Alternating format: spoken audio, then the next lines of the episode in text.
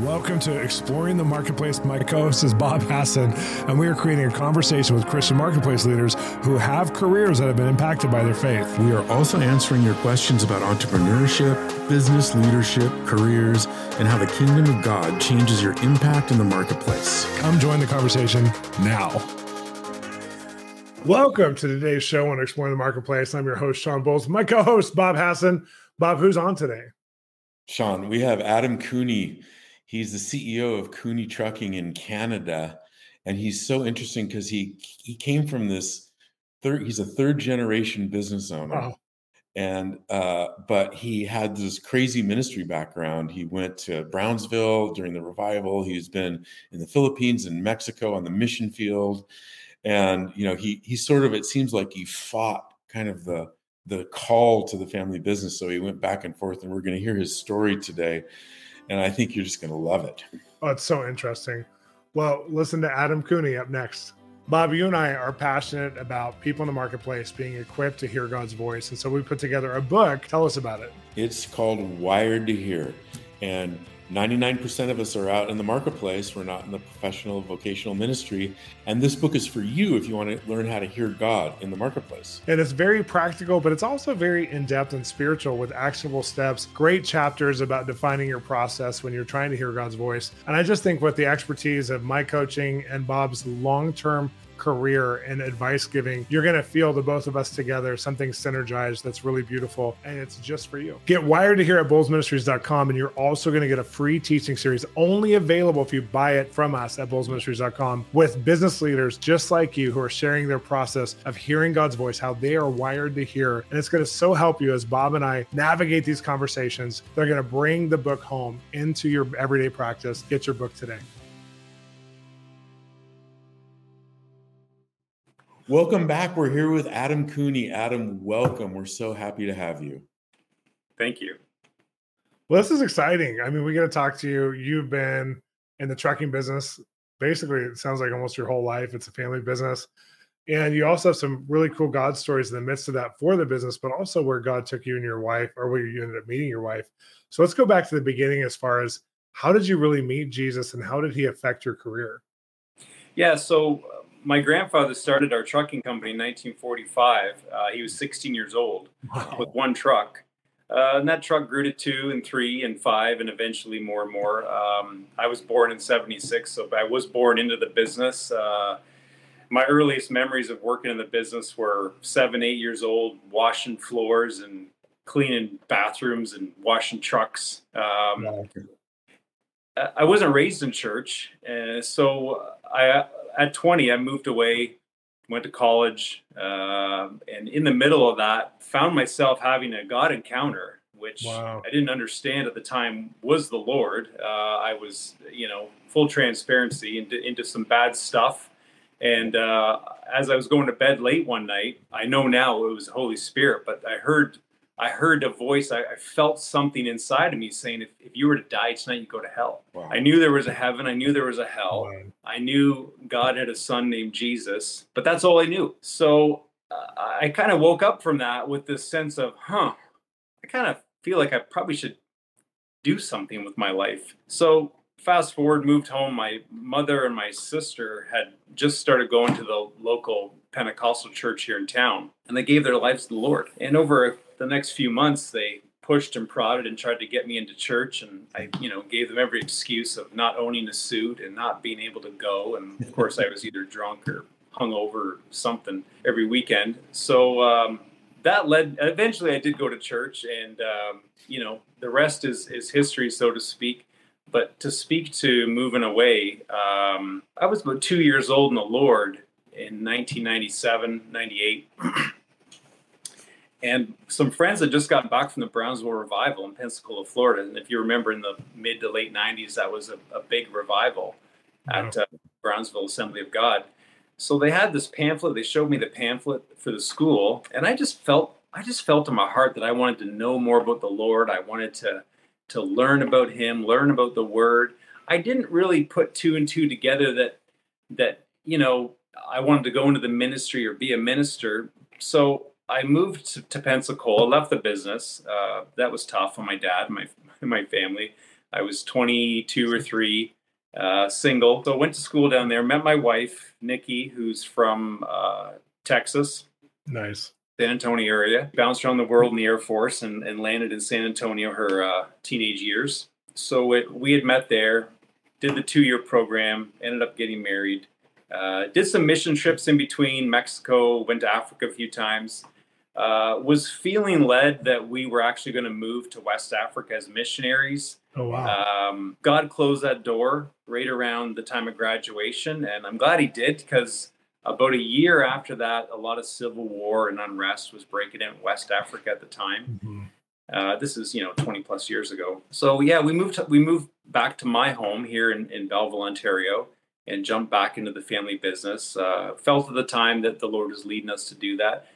Didn't necessarily want to do that. I I, mm-hmm. I had it in my heart to go into the ministry, you know, missionary. Mm-hmm. You know, machete in one hand, Bible in the other, just going through the jungle.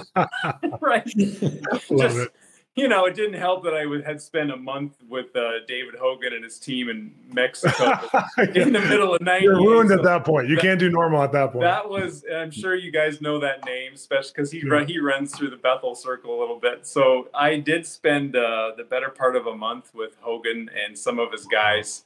I will uh, say this for our listeners because a lot of our listeners wouldn't know who he is just the fact that he's probably the mo- most radical Christian who I've ever met, and he will go to the hardest places, specifically yeah. in Mexico. And they've seen miracles like no other ministry that's been reported in our generation. I don't know anyone else who's seen these miracles, but he is hardcore. He reminds me of like a dog the bounty hunter kind of biker kind of guy who will say anything to anybody. It doesn't matter if they're a gang member or it doesn't matter. He will just give the toughest love possible, but it does come from love.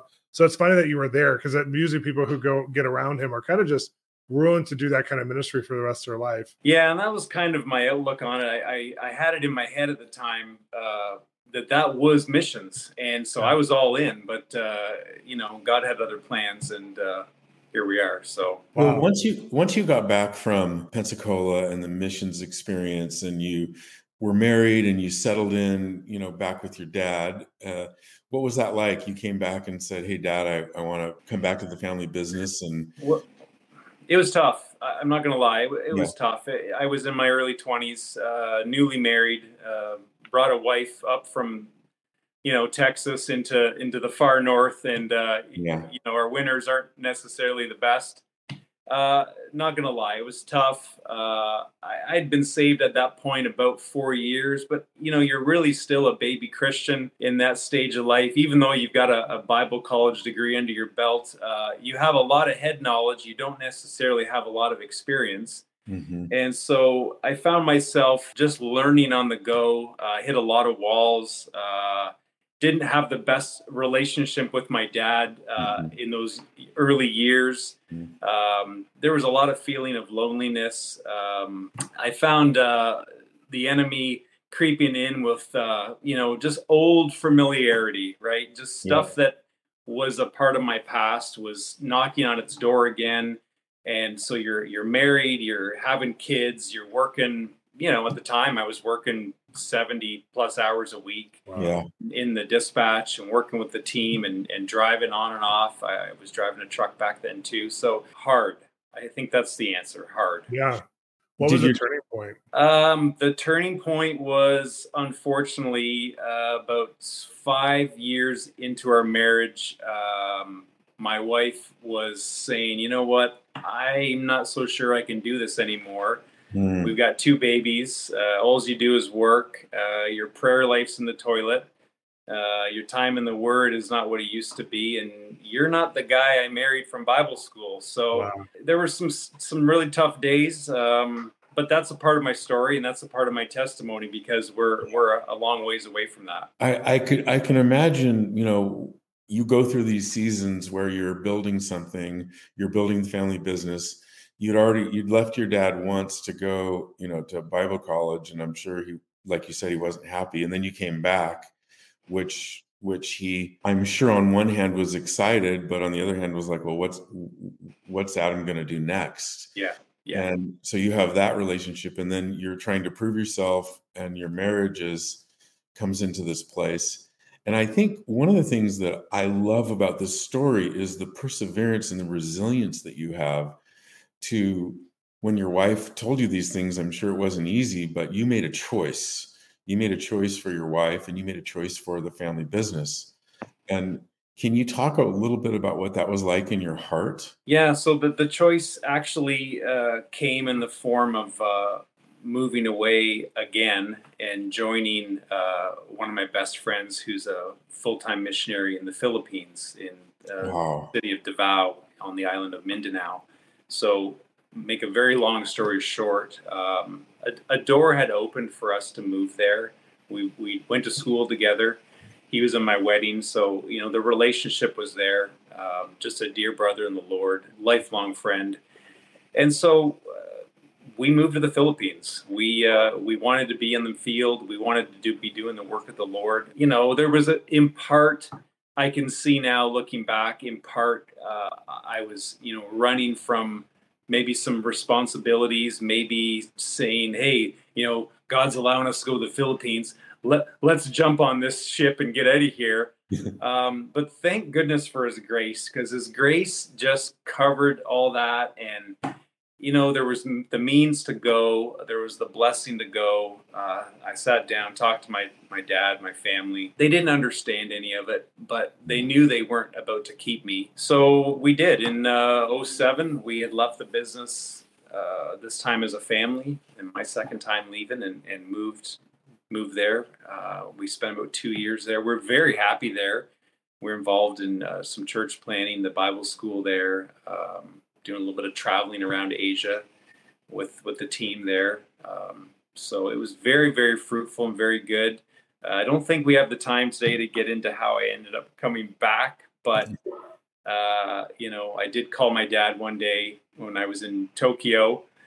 Uh, ministering there, and and uh, you know he was struggling with some labor issues, so to speak. Here, we're unionized, our drivers unionized, I just felt I just felt a prompt in my heart just to just say, you know, Dad, I'm broke. I got no money, but we're willing to come back and help. Uh, if you'll fly us home, we'll come and we'll help. And uh, we did. And once we were back here, uh, the Lord was making it very clear um, that we were to we were to stay permanently and and walk away from the mission field. So that was. You got to talk about that transition a little bit though, because a lot of people who are in business want to be in ministry, and a lot of people are in ministry yeah want to be in business. That happens all the time. And you know from being in both that you could serve God equally anywhere you go. Absolutely. But talk about the transition of like you're a missionary, seeing church planning, all this stuff. Probably some crazy God stories there. And you come back to serve the family business. And how did you? Was that something you had to reconcile your faith and go, okay, no, this is good to serve my dad. I'm, this is God too, or did you have to go on a journey to find God in it. No, I think it's one of my life scriptures is Romans 8 14. Those who are sons of God are led by the Spirit of God. Yeah, and part of, part of the transition back here was uh, we were we were being led by peace. There, there's a this is a legacy family business. You know, it's not a large business. It's somewhere in the middle of medium and large, and and you know we're coming on to 78 years being in, a, wow. in family owned. I'm a third generation owner. There hasn't been any other owners. There are no shareholders. It's my father and I, and before that was my father and my grandfather. So it, it just it felt right. Mm. And you said it earlier, Shawn. That you you learn as you mature in the Lord that God can use you anywhere. You don't need to be in a jungle. You don't need to be at a Bible college. You don't need to be pastoring a church. Uh, those are all positions that one's called to and there's a grace to do that there's a grace to shepherd a flock there's a grace to live in the mission field and there's also a grace to run a business and um, mm-hmm. you know i just I, I would just say because it's on my heart to say it right now that if there's any young owners out there building a business taking over a family business um, be led by peace peace is your umpire mm-hmm. right mm-hmm. and you've got to know um, that you're called to do it. And if you are, give it with everything you have. You know, Hebrews 4, sorry, 6 11 or 6 12 talks about not being sluggish, you know, just to press into the promise. And and and I've had to learn that. It's it's you know, you can't just check that box and not become sluggish. You can't just you know go to school and take a course on how to endure. you, you you you build this through patience. You build it through long suffering. You build it through learning the leading of holy spirit and and yeah. the gifts of the spirit. And you know here i am 46 about to have a birthday next month and and been serving the lord for 25 years. And i feel like i've learned more in the last two years than the first 20 yeah. Wow. You know that. but I, I think that's just the way it goes. You know you you learn by trial and error and and and um you know the enemy wants to come in and tell us it's nothing but error error error and you're a failure and you can't do this. You know as uh, full transparency leading up to this podcast i said to my wife like they asked me to do this. I, I didn't go looking for this. I'm not really sure why i'm, I'm going to be on a podcast. Uh, you know but i mean you know uh, the truth is is i believe whether it's tomorrow or six months from now that holy spirit's going to use these words and grab a hold of some hearts and and whether it's one person or a thousand people someone needs to hear this. It's it's exactly right adam. And and and one of the things that i'd like to explore a little bit is you come back to the family business. Now you're the ceo now you're the owner. Now you're in charge. You're you're bringing god's grace. You're bringing the father heart of god to your business. And you're steering the business in a way that the past generations had, but now in your own way. And how how did how was that relationship with your father as you started to have some different different ideas, some different leading, some different way of leading? Well, and you also had to lead through a pandemic, and I'm sure yeah. your grandfather and father never had that experience of having exactly. to lead through a worldwide event like this. So even talking about that would be really cool. Yeah. Yeah, and again, a lot of trial and error. Uh, you know, I bring a lot of ideas to him. Um, some would work, many wouldn't. you know, what do you think about this? What do you think about that? Well, we've never done it this way before. Right. Or, oh, well, you know what? You haven't been through a couple global recessions like I have. So, you know, there's there's really good um, advice and experience from him. Yeah. Um, and, and, and also, you know, I'm I'm learning through stuff too, and I'm I'm trying to apply the word into a lot of this stuff, faith. Um, so yeah, hard, hard at times. Probably more, more um, failures than victories.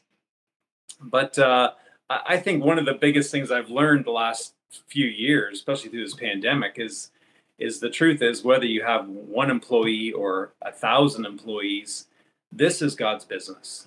Mm.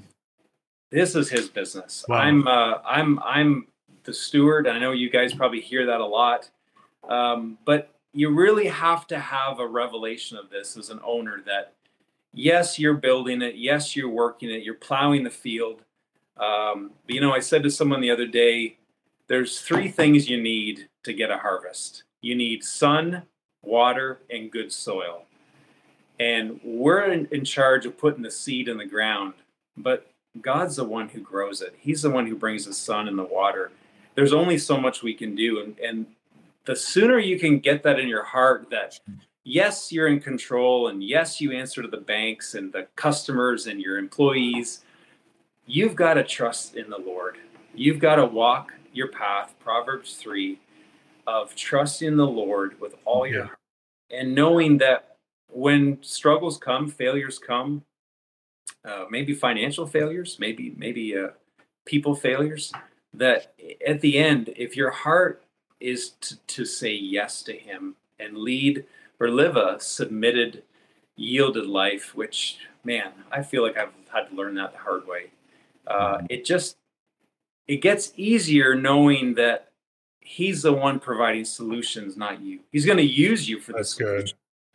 But he's the one ultimately downloading the solutions to your heart through the word, through prayer, through uh, godly relationships. Mm-hmm. That's so beautiful because I think of the pandemic. Obviously, trucking was essential, and so you had to make some choices to pivot and and change and really supply your country. You know, in Canada.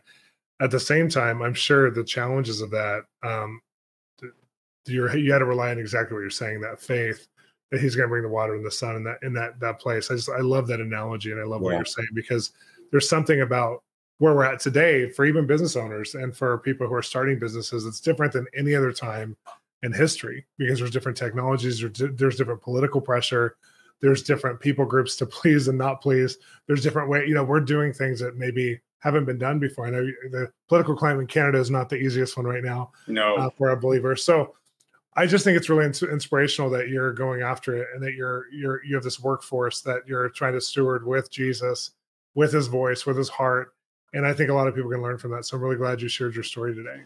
Yeah, thank you. Well, Adam, once again, thank you for thank you for being here. I know you said this isn't your wheelhouse, but we wanted you on this podcast because of your story, and we're just honored to have you. Thanks again for being with us. Oh, thanks for the invitation. Up next, final thoughts with Shawn and Bob. If you're enjoying the podcast, I want to encourage you to become one of our supporters. And this is made available by generous donations by people just like you, or you can become a monthly partner. And we want to sow back into you. We give resources, we give partner only content. So I'm going to encourage you to go to bolzministries.com and sign up now. Welcome back to Final Thoughts with Shawn and Bob. Shawn, that was such an interesting interview. Yeah, and I think if you read between the lines over owning a trucking company in the pandemic, that's you know third generation, and having to respond to all the challenges but still be thriving. And he didn't talk about the fact that they're thriving, they're growing, they're doing better now than they've ever done. And that's that's huge that he's been able to navigate the company through one of the hardest times in history. And he mentioned it was unionized, so I'm sure that was a big challenge as well. But Canada is not easy and there's everything from the the extreme politics that have been happening recently. So to run a, a, business as a conservative or as a Christian would also probably be challenging because you either have to be in stealth mode or vocal mode. You can't be in between. So I just think it's really you know shows that people right now who are running businesses and going after it that you could do it in any environment or climate as a Christian if you just follow God. Exactly. And the other thing that really hit me is that it's a third generation business and I've consulted with, and I know you have, Shawn, with family businesses, and it's really hard to get to the second generation, much less yeah. the third generation. And so, you know, he talked to us, uh, you know, after and before the show about his relationship with his dad and how he's honored his dad and and how he saw his dad honor his grandfather. And I think, you know, you gave him some really, really encouraging advice saying you know the next generation you're going to be such a good you know father to your son or daughter who take over the company and and i think when you think about legacy like that we talk about legacy in the yeah. lord and and and we talk about the generations in the lord but here we're seeing an example of of a thriving business that i think he said was 74 or 75 years old yeah, it's, it's a long-term business and i think there's a challenge with generational businesses where a lot of the parents don't make it easy and they don't make it appealing to take over the business. And so mm-hmm. even if the kid wanted to, which most kids don't want to take over their family business, even if the kid wanted to, usually they're so turned off by the style or the business ethics or whatever they, they're seeing that they're in full on rebellion from that idea. So the fact that he was able to do it, I see that more in Asian countries. Asian countries, I see people take over their family businesses really well, sometimes in developing nations, but in Western countries, especially in Northern America, a lot of businesses do not get handed over to their family. And if they do, they don't last very long. So the fact that there's three generations and it's actually thriving the best it's ever done is pretty re- remarkable. Right. He he he navigated the pandemic. He he navigated supply chain issues, hiring issues with, you know, they're they're having the same issues in Canada that we're having here finding good employment. So so I think, you know, for all of us running businesses or ministries or nonprofits, you know we're, we're dealing we're dealing with with the same headwinds right now. And yeah. it was just so good to hear him talk so vulnerably and honestly and transparently transparently about his his uh his process. But i want to go into one more part of his process that i think you the viewers can really relate to which is he followed peace. And i think you and i have talked about that quite a bit which is we're not made for war all the time. We're not made for a battle on every corner. We're not made for contention of relationships. We're made for peace. I mean, ultimately, we were made for peace. And I think there's certain people who grow out of drama oh, and then they repeat that over and over and over. And they think that mm-hmm. that's awesome because they get to this incredible place, but they don't like themselves or their life in that place. Yeah. But the Christian life that we're supposed to live is to actually grow in love and in kingdom values. And it doesn't mean that there's not battles, but we're resilient to peace, not resilient to more battles.